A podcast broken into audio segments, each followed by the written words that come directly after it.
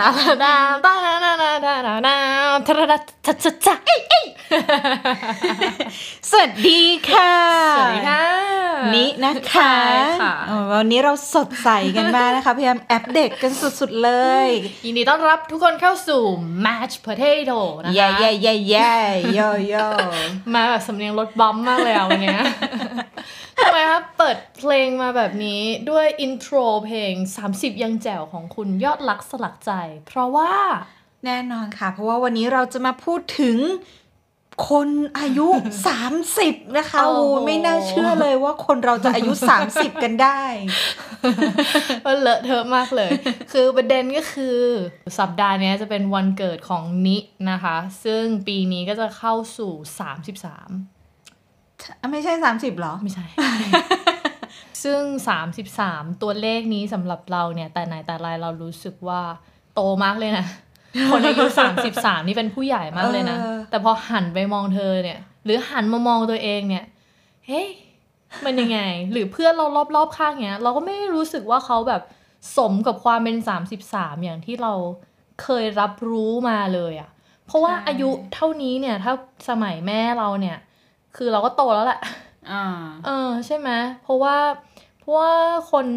ผู้หญิงสมัยก่อน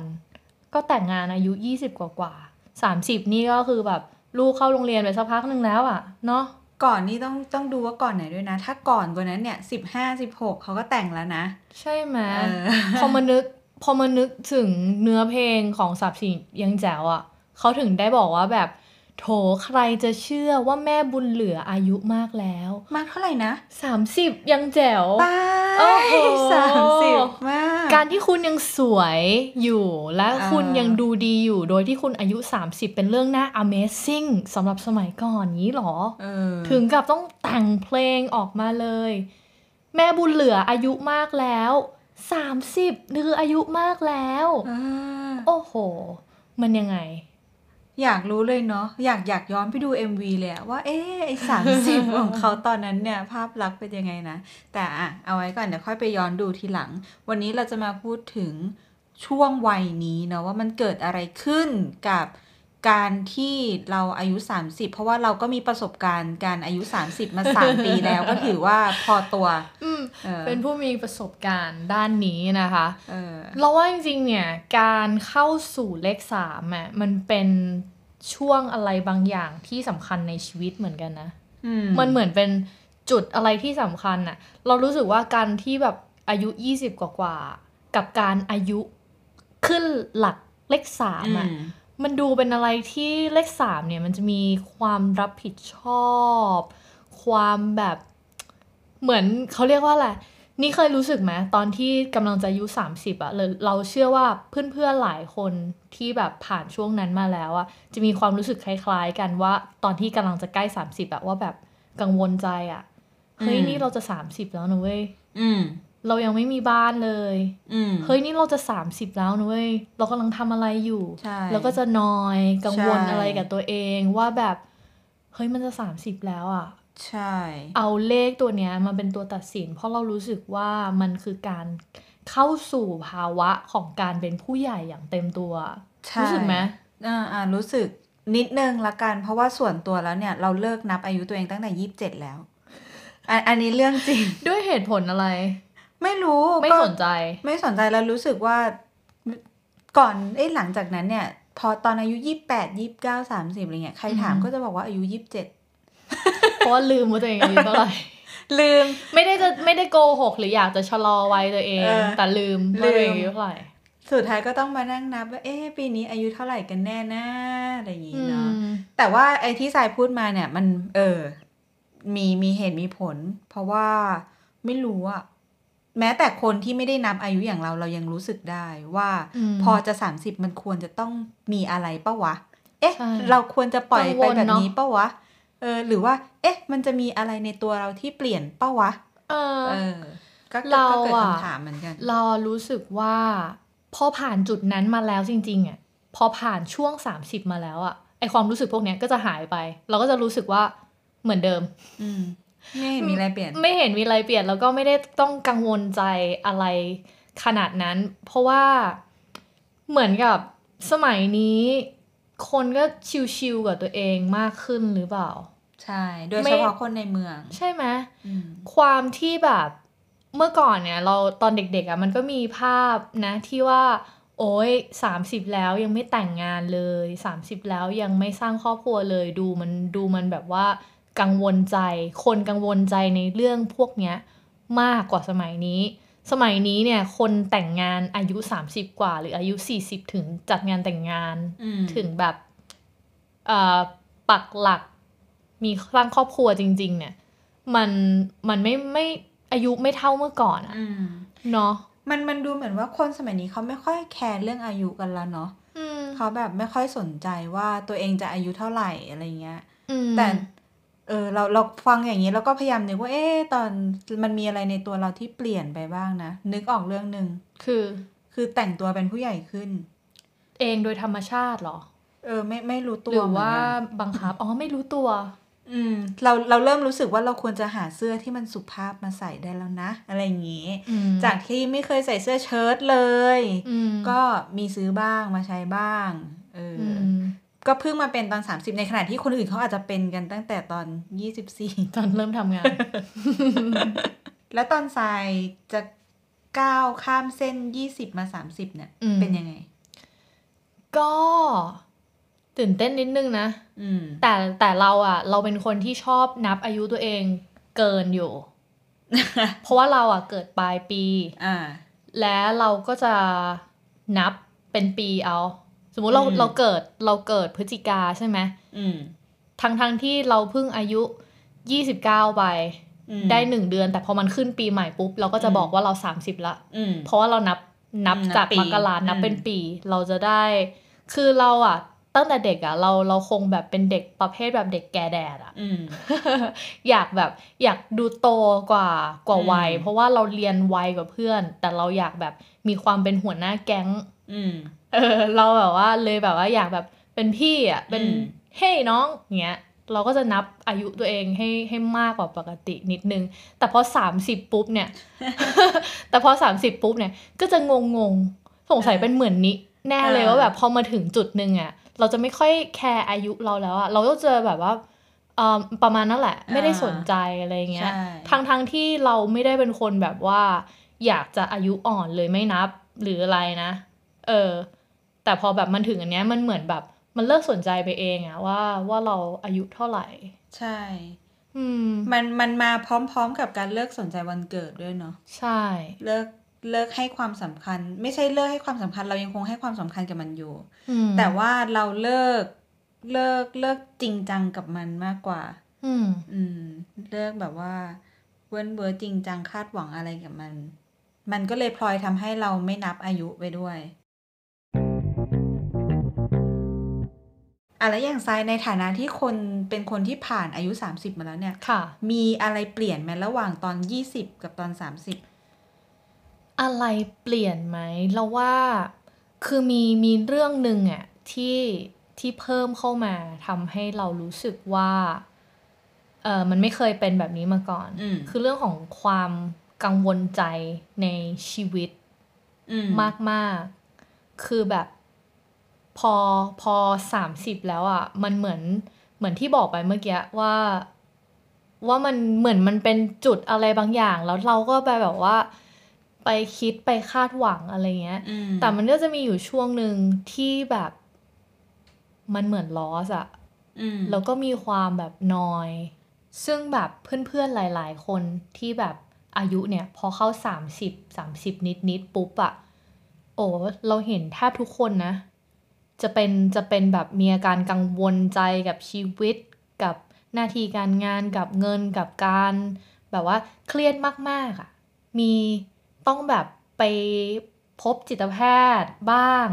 ท้อแท้สิ้นหวัง เป็นโรคซึมเศร้าอืมเอออืมในช่วงในช่วงอายุเนี่ยสามสิบกว่าๆเนี่ยกันแบบเยอะมากคือเราอะเคยได้ยินมาว่าในช่วงชีวิตคนเราเนี่ย มันจะมีช่วงวิกฤตวัยกลางคน ภาษาอังกฤษเขาบอกว่า midlife crisis อยู่อืมมันมันจะเป็นอันนี้หรือเปล่าๆจริง ๆ มัน เคยเคยอ่านมาเหมือนกัน อะไรแบบเนี้ย อาการอืมอะไรแบบเนี้ย มันแบบมันตรงเลยนะ แต่ว่าถ้าวิกฤตวัยกลางคนเนี่ย มันควรจะอายุมากกว่าสามสิบหรือเปล่าคำว่าวัยกลางคนเนี่ยจริง ๆ แล้วเมื่อก่อนเนี่ย วิกฤตวัยกลางคนอะมันคือ45อืม45ถึง50อย่างนี้ ถ้าเมื่อก่อนวัยกลางคนคือ 45 เดี๋ยวนี้การที่เทคโนโลยีและ การแพทย์มันดีขึ้น คนอายุยืนขึ้นน่ะวัยกลางคนมันก็ต้องมากกว่า 45 ไปอีกอะดิเออทำไมมันถึงถอยกลับมาเป็นเป็นแบบวัยแบบนี้ทำไมมันมาเกิดขึ้นมันเกิดขึ้นเร็วขึ้นน่ะคำว่า mid life มันก็ควรจะ mid ใช่ mid ตรงกลางของอายุไขนั่เนาะนสิเออ ก็จริงอย่างที่ทรายบอกพวกคนที่เขาเชี่ยวชาญเขาก็คาดว่ามันก็ควรจะแก่ขึ้นอืมควรจะมากกว่านี้ค่ะแต่พอเอาเข้าจริงอะ่ะอืมเพราะโลกมันเป็นแบบเนี้ย มันทำให้ mid life ของเราขยับมาเร็วขึ้นซะงั้น เพราะว่า เออ เพราะว่าโลกมันเหมือนทุกอย่างมันขับเคลื่อนไปเร็วขึ้นอืมข้อมูลข่าวสาร การรับรู้การติดต่อการเห็นภาพอืมความสำเร็จต่างๆ ของผู้คนเนี่ยมันเกิดขึ้นเร็วขึ้น เราจะอืมเห็นว่าเรามีเศรษฐีอายุน้อยร้อยล้านอ่าจเราริงมีเอ่อ มหาเศรษฐีระดับโลกที่แบบเขาประสบความสำเร็จกันตั้งแต่ 18 19อืมอืม20อืมเออในขณะที่สมัยก่อนเนี่ยกว่าคนจะประสบความสำเร็จเขาไต่เต้ากันมาจน 35 ใช่ใช่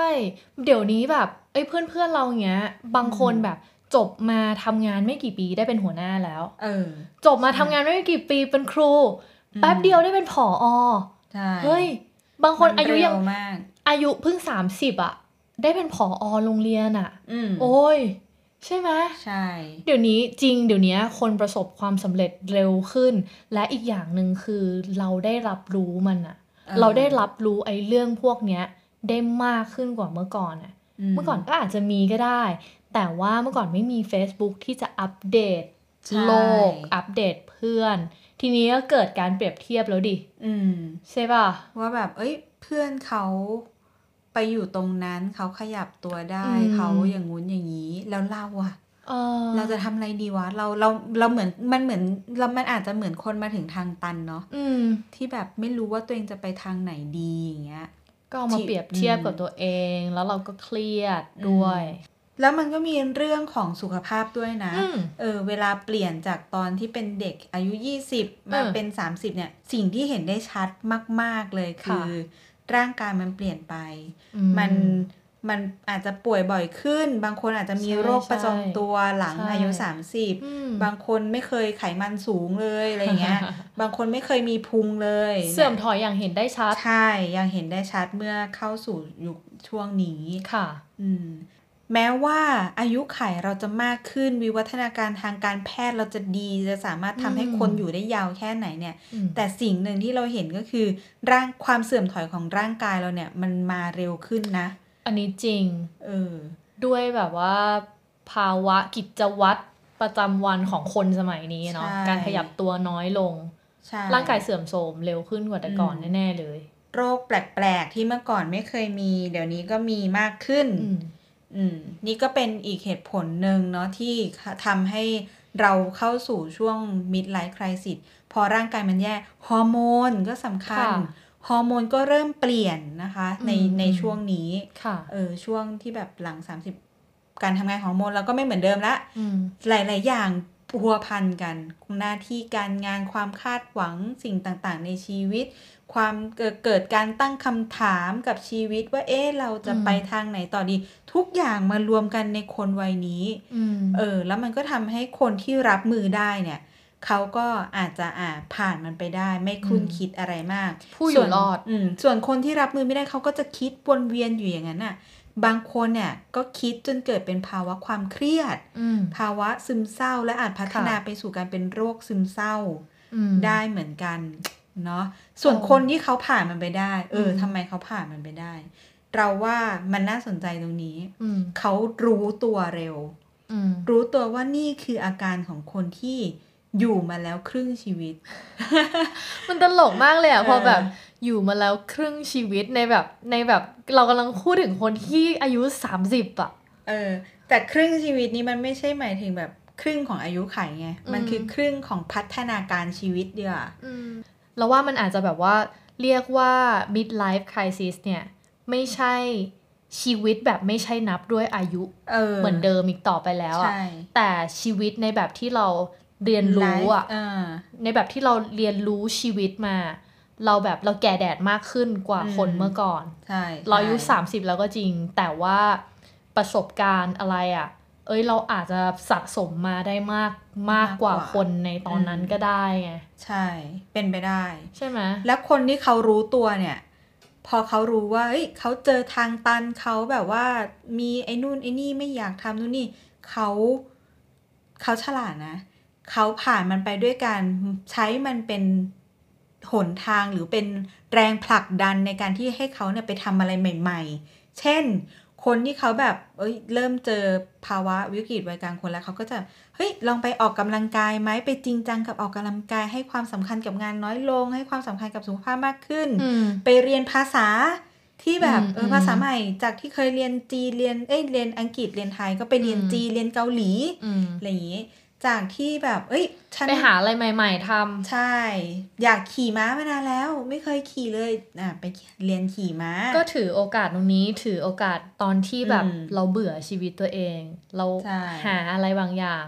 เราก็แบบอะกระโจนไปตอนนี้เลย ฟังแล้วก็ดูเป็นไอเดียที่ดีเนาะค่ะที่จะแบบคนที่เจอภาวะแบบนี้แล้วก็รู้จักที่จะพลิกวิกฤตเป็นโอกาสได้แบบนี้ วนกลับมาที่เพลง 30 ยังแจ๋วอีกทีหนึ่ง พอแบบมานึกนึกดู อยากรู้เหมือนกันเนาะว่า คนที่อายุ 30 แล้วทำให้ผู้ชายในสังคมยุคนั้นรู้สึกว่าแบบ โอ้โห 30 แล้วเหรอเนี่ย คือแบบต้องต้องเป็นแบบไหนอะถ้าคือถ้าเทียบกับดาราสมัยเนี้ย ต้องแบบคนที่เราไม่คิดว่าเขาจะอายุเท่านี้แล้วอย่างงี้ป่ะแบบหน้าเด็ก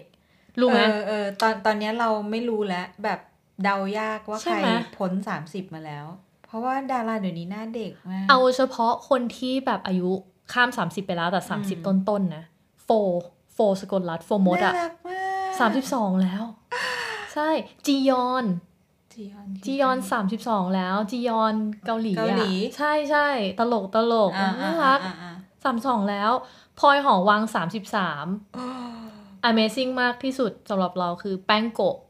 แป้งโกะสามสิบสามเฮ้ย ใช่ เราคิดว่าเขาเด็กมาตลอด ใช่เขาหน้าเด็กมากไงเออก็อาจจะอะไรแบบนี้เหมือนกันนะ ที่แบบนี่ไงผู้คนอืมเหล่านี้แล้วก็แบบในสมัยก่อนอะใช่ป่ะอืมมันก็เนี่ยคือทุกวันเนี้ยจริงๆก็ทำให้เรา Amazing ได้อยู่เลยว่าแบบอ่าเฮ้ย 30 แล้วเหรอ เฮ้ย คนนี้โอดอ่าแล้วยังมีอีกหลายคนมากที่แบบใกล้ 40อะที่เรายังแบบฮะชมพู่อาริยาอ่าเนี้ย ที่เราแบบฮะอายุเท่านั้นแล้วเหรออ่าพี่แอปทัศออนเนี้ยแบบใกล้40แล้วอะอ่าเออ ก็อาจจะฟีลแบบเนี้ยแหละเนาะทีนี้อีกเรื่องหนึ่งให้นี่ลองทายเล่นๆว่าอ่าอย่างเพลง 30 ยังแจ๋วเนี่ยที่แบบคุณยอดรักเขาออกมาร้องเพลงลำพึงอ่าลำพันถึงสาว 30 ช็อกกับอ่าความ 30 ของผู้หญิงเนี่ย ให้ทายว่าตอนเขาร้องเพลงนั้นอะเขาอายู่เท่าไหร่ พอนึกออกไหมเขาก็น่าจะมากกว่าสามสิบปะอืม เราว่าน่าจะซักแบบ น่าจะกลางคนแล้วอะแบบฟีลมาแซวแบบสาวๆฟิลสดเอออ่าแซวแบบเด็กน้องเด็กอะไรเงี้ยมาแหย่เล่นแบบน่าจะแบบเรว่สี่สิบมอะไรอย่างงี้ไหมสี่เราสิว่าบสี่สิบห้าอะเนาะเกือบเกือบฟิลอืมเออสามเราสิบไปไปเซิร์ชหาข้อมูลมา เพลง30ยังแจ๋วออกในปี2526อืมซึ่งคุณยอดรัก เกิดปี 2499อ่าเพราะฉะนั้นตอนเขาร้องเพลงเนี้ย ตอนเขาร้อง 30 ยังแจ๋วอะเขายังอายุไม่ถึง 30 เขาอายุ27 โอ้โห แปลว่านี่คือการร้องเพลงแซวรุ่นพี่ถูกไหมอ๋อ หรือว่าอาจจะรู้สึกว่า เอ้ย คนนี้หน้าเด็กจัง น้อคิดงว่าเป็นเด็ก คิดว่าเป็นน้องแน่เลยออไปไปๆมาๆอ้าว แก่กว่าเรานี่ อะไรเงี้ยเออคืออันนี้อีก feel นึงเลอ๋ยอนะเขาก็เลยตกใจไงว่าแบใช่บ ไหมโถเออใครจะเชื่อใช่ไหมคือถ้าพอพอเรามี information แบบเนี้ยอืมกลายเป็นอีก feel นึงเลยนะ ตอนแรกเป็นอืม feel แบบโอ้เป็นแบบผู้ใหญ่มาร้องเพลงอืมแซวเด็กสาวอืมๆอันนี้กลายเป็นแบบว่าตกใจอ้าวหน้าแตกโป๊ะ นึกว่าอืมเป็นน้องจริงๆ แก่กว่าเราอีกอืมก็จริงๆ เราก็ไม่ชัวร์ว่าคนแต่งเขาแบบอืมฟิลไหน แต่ว่า แต่อืมสนุกแต่เราดีในฐานะคนฟังเราไม่เคยมานั่งคิดอะไรอย่างนี้หรอกเราก็ฟังผ่านๆไป แล้วก็คิดว่าแบบเออเป็นคนแก่จีบเด็กอะไรอย่างนี้อืมโอ้โห วันนี้เราได้คุยกันตั้งแต่เรื่องเพลงตั้งแต่แรกเลยนะแบบที่ดูสนุกสนานแล้วโหลากยาวมาถึงวิกฤตวัยกลางคนซะงั้นกลาเลยป็รื่องนะคะเครียดเลย เออเออก็เลย ก็ถือว่าเป็นตอนที่พิเศษอีกตอนหนึ่งเนาะที่เราค่ะจะมาพูดถึงเรื่องกันช่วงอายุและการพัฒนาของคนสำหรับวันนี้ใช่แล้ว เราก็เหมือนเดิมนะคะ ขอลาไปก่อน ใช่ แล้วก็ใครที่มีคอมเมนต์หรือว่าอยากจะแสดงความคิดเห็นอะไรเพิ่มเติมเกี่ยวกับประเด็นที่เราสนใจ ใน Mash Potato วันนี้ก็คือประเด็นเรื่องอายุค่ะเรื่องการเปลี่ยนแปลงในชีวิตค่ะเนาะก็แชร์กันเข้ามาได้อืมนะคะ วันนี้พวกเราสองคนนะคะนี้แล้วก็ทรายค่ะ ขอลากันไปก่อนใช่ด้วยบทเพลงที่ทรายจะร้องอีกรอบ